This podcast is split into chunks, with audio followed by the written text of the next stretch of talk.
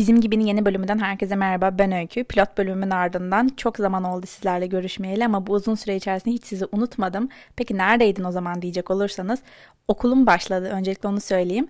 Ardından bir sertifika programına kayıt olmuştum Google üzerinden. Onunla uğraştım. Sonra okulumla beraber çokça konferansa katılmam gerekti.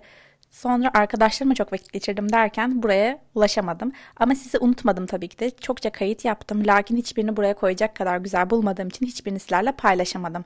Bu kayıtlarda Clubhouse'dan ve Sevgililer Günü hakkında konuşmuştum. Şimdi kısaca onlardan bahsedeceğim sizlere. Clubhouse'da yeni bir sosyal mecra hayatımıza katıldı biliyorsunuzdur mutlaka. Çünkü ben çekene kadar bayağı bir vakit aldı ve gündeme hızlıca çıktı ve düşüşe bile geçmiş diyebiliriz.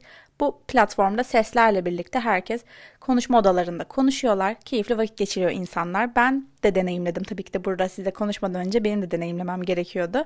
Ben çok sevdim çünkü daha önce hiç kimsenin yapmadığı bir şeyi sesle sadece ne görüntü vardı ne de yazı dili vardı. Bunların hepsini Instagram ve Twitter'a zaten bu zamana dek deneyimlemiştik ama sesimizi hiçbir yerde kullanamamıştık. O yüzden çok heyecan verdi bizlere. Hele bu pandemi döneminde yeni heyecanlarda bu kadar açken çok güzeldi Clubhouse ile tanışmak.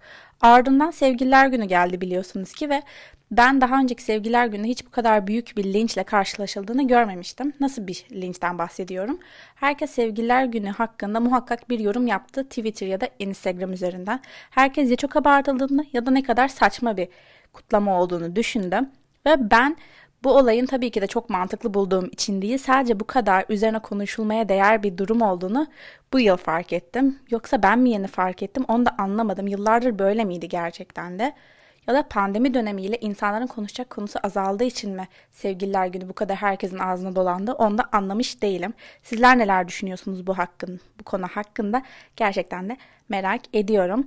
Onun dışında bir daha bu kadar ara vermeyi düşünmüyorum sizlerle konuşmak için. Çünkü gerçekten de burayı çok severek açtım ve heyecanlıyım da sizlerle bir şeyler paylaşabilmek için. Beni dinlediğiniz için hepinize teşekkür ediyorum. Bir dahaki kaydımda görüşmek üzere. Kendinize iyi bakın.